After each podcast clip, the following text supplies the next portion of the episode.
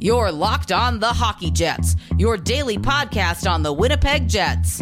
Part of the Locked On Podcast Network. Your team every day.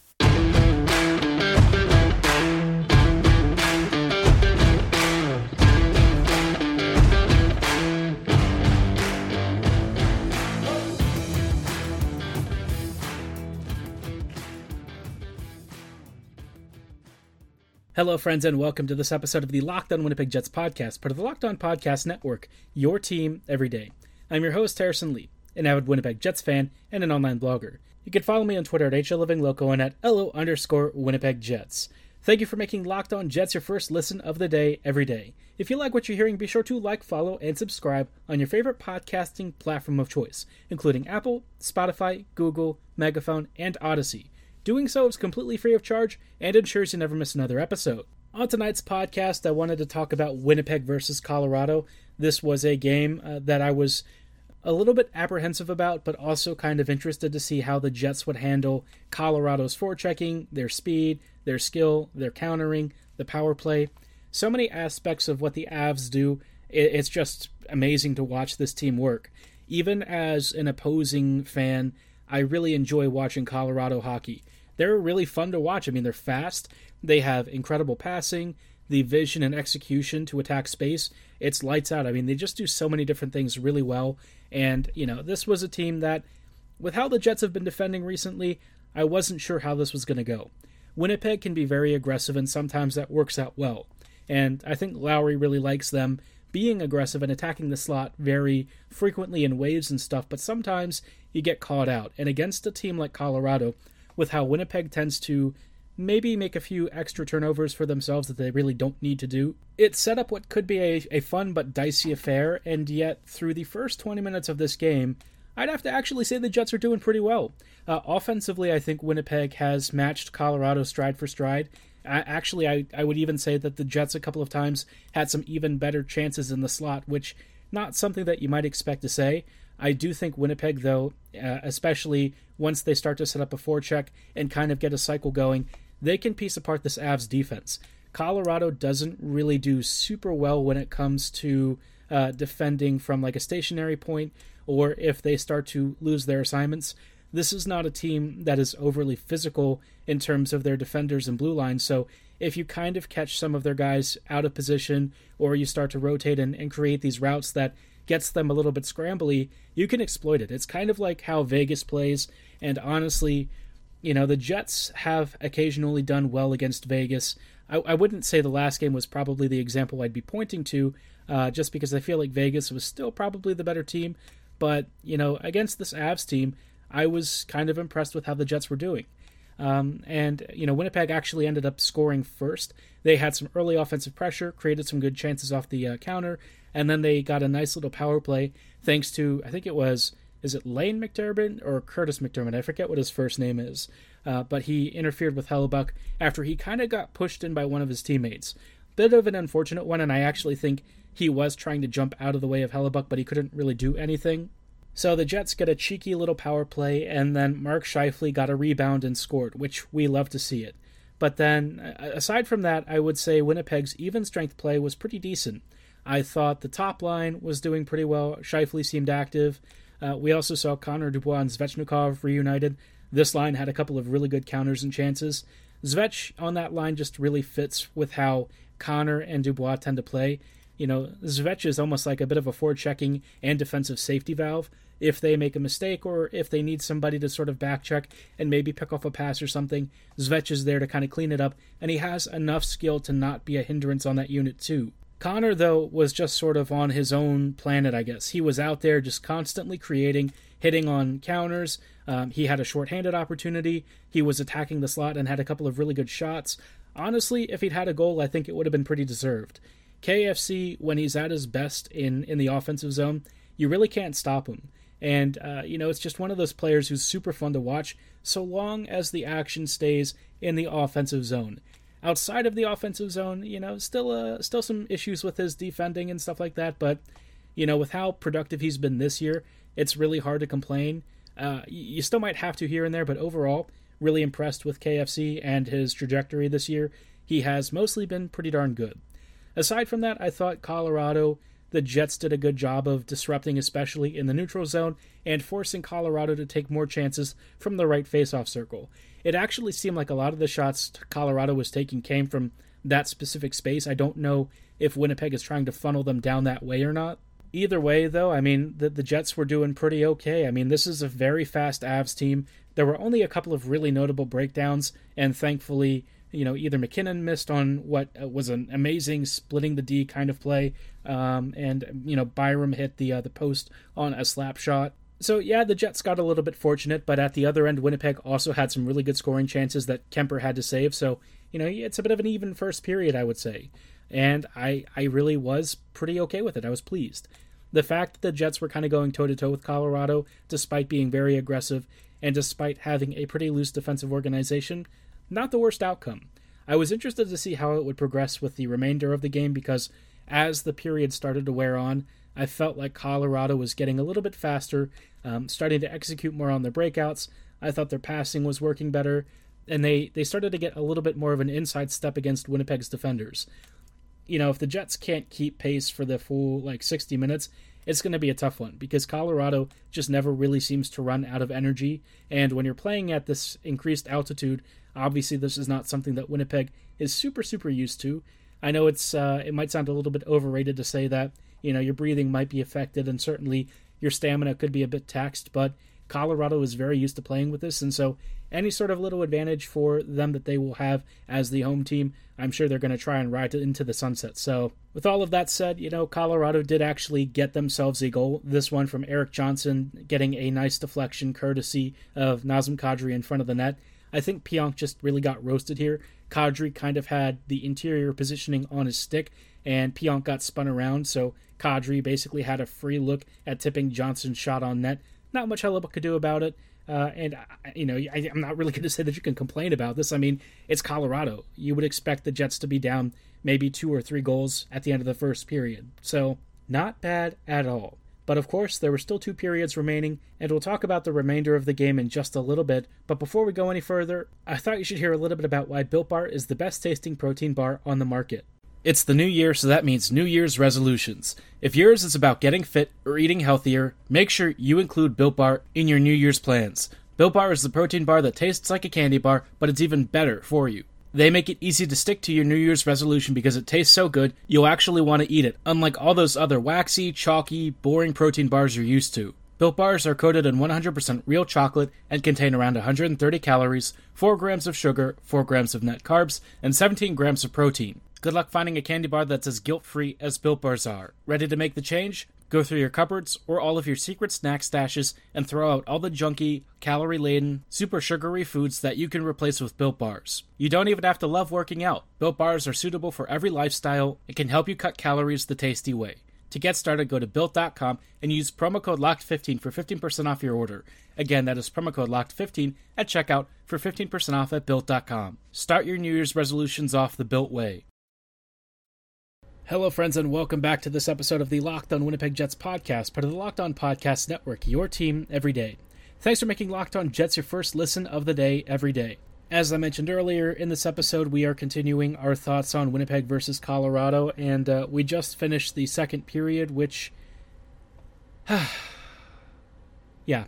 After a really promising opening 20 minutes, it pretty much all came unglued. And I think the way that it happened and the stuff that we saw coming out of the Jets coaching staff is why I still think the team really needs to overhaul just about the entire staffing unit. Uh, the defensive coverages were extremely poor, breakouts were helter skelter. You know, the, the penalty kill wasn't great, and once Hellebuyck kind of started struggling with some of the rebounds, there was no coverage for him from any of Winnipeg's skaters. In fact, Winnipeg started looking very listless and confused. Want to know why? It's because after uh, the Jets conceded a power play goal that was from a bit of a silly hit from Pierre Luc Dubois, you know, Winnipeg started to, to collapse and really struggle, and Dave Lowry basically threw all of these line combos into the blender. And you just cannot do that. There's no reason to try and suddenly change everything in the middle of the game like 20 times after, you know, you go down 2 1. I get it. You know, you, you want to make some changes. You feel like maybe the game is starting to slip away. But the Jets, even when they were down 2 1, were still actually creating offense and looking pretty okay. But then once Lowry started throwing all of these line combos out there, most of which really made zero sense whatsoever, it was a complete disaster. I mean, this is honestly some of the worst hockey I've ever seen. I remember at times when the Jets would look confused under Paul Maurice, and this was like that, but amplified because not only were the defenders confused, but so were all of the forwards. It, it yeah, this is just a very painful 20 minutes. And look, I get it. Uh, you know, Colorado has like a roster that quite honestly outperforms Winnipeg in most categories.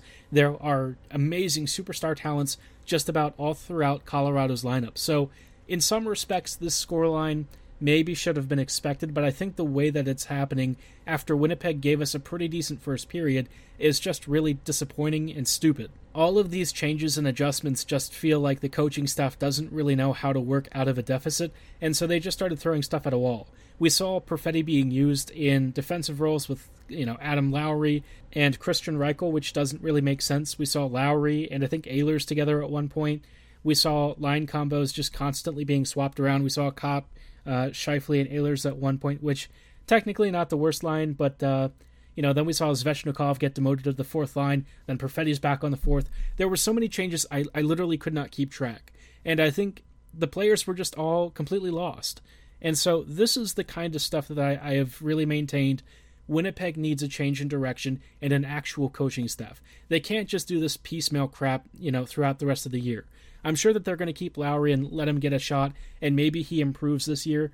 But from what I've seen so far over the first few games with him, there's just too many signs that he's not really prepared for this kind of role. Being an NHL head coach is an extremely difficult job, and that's why you know so many people will, are always like super quick to defend a head coach and say, "Well, you know, if you could do it, if it was so easy, why don't you just join and, and, become the head coach, right? And it's like, no, this job is super demanding, it's super difficult, and it requires a lot of forethought, a lot of planning, and a lot of expertise. And I just don't really know that Lowry has all of those attributes of what we're really looking for to make this team a playoff force again.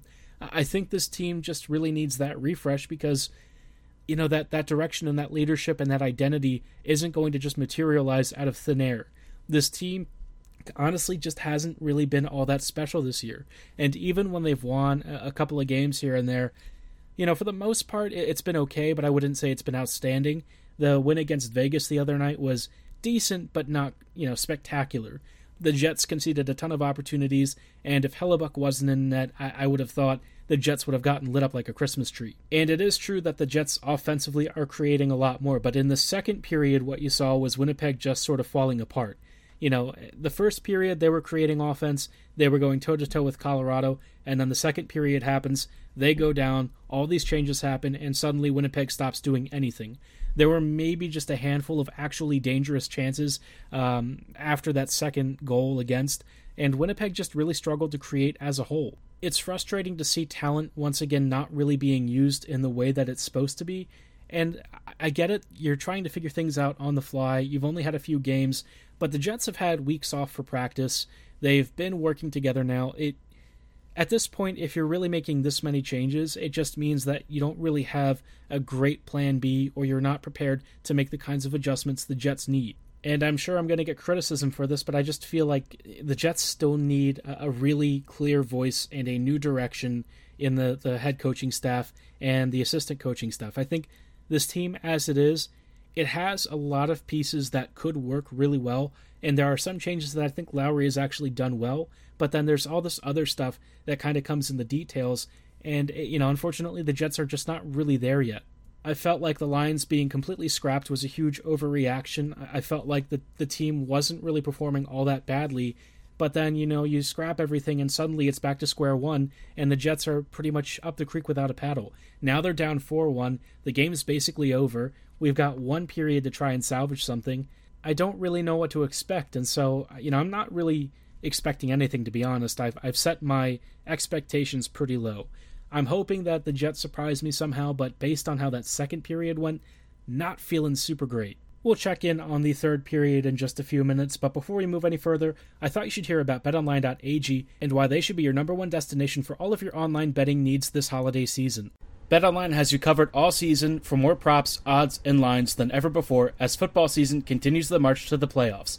Not into football? No problem, because BetOnline has you covered for all of the other sports action you could possibly want. It should be your number one destination for all your online betting needs. Head to their new updated desktop or mobile website to sign up today and receive your 50% welcome bonus on your very first deposit. Just use promo code LOCKEDON to receive your bonus. From basketball, football, NHL, boxing, and UFC, right to your favorite Vegas casino games, don't wait to take advantage of all the amazing offers available for the 2021 season. Whether you want to place some bets on a Baltimore Ravens game, or you're more interested in who might be your standout scorer from the next Winnipeg Jets outing, BetOnline should be the only place you place your online bets on that next hotly anticipated game. They're the fastest and easiest way to bet on all your favorite sports action, so don't hesitate to sign up today for a free account and be sure to use promo code Locked On to receive that 50% welcome bonus on your very first deposit. Bet online, where the game starts. Hello, friends, and welcome back to this episode of the Locked On Winnipeg Jets podcast, part of the Locked On Podcast Network, your team every day. We are uh, wrapping up thoughts from Winnipeg's game against the Colorado Avalanche, and yeah, uh, if you were hoping for a miraculous comeback and that the Jets would recover after basically forgetting what hockey was for about 20 minutes, well, bad news. The Jets actually only dug themselves a bigger hole and instead managed to lose 7 to 1. Yeah. So it, it's hard to even break this game down because there were so many things that just went terribly wrong. But the biggest problem is that once the Jets went down 2 1, when they were actually still playing pretty okay hockey, you know, the coaching staff basically threw the plan out the window, started scrambling everything, and suddenly the Jets were just totally lost and confused. And you factor that on top of Hellebuyck having a pretty rough night in net, the defense just sort of ambling around. It was a mess. And I get it. You know, the Avs are a more talented, faster, stronger, more skilled team. I get that. But Winnipeg got completely and thoroughly dismantled from the ground up, and this team is too talented for that to be happening. Garrett Hull just put out an interesting tweet asking, you know, the question about whether or not the Jets should honestly be buyers or sellers and thinking about, you know, retooling for the long term. And I feel like this team just isn't good enough to be a playoff contender.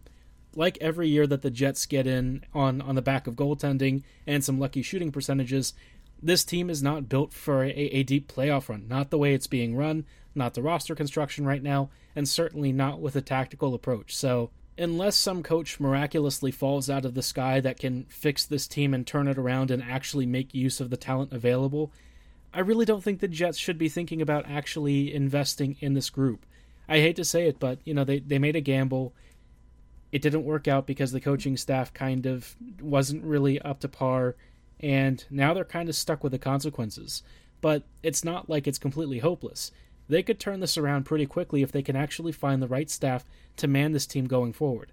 I, I think that there's plenty of potential. I think the Jets still have plenty of time to make good on this group's uh, potential.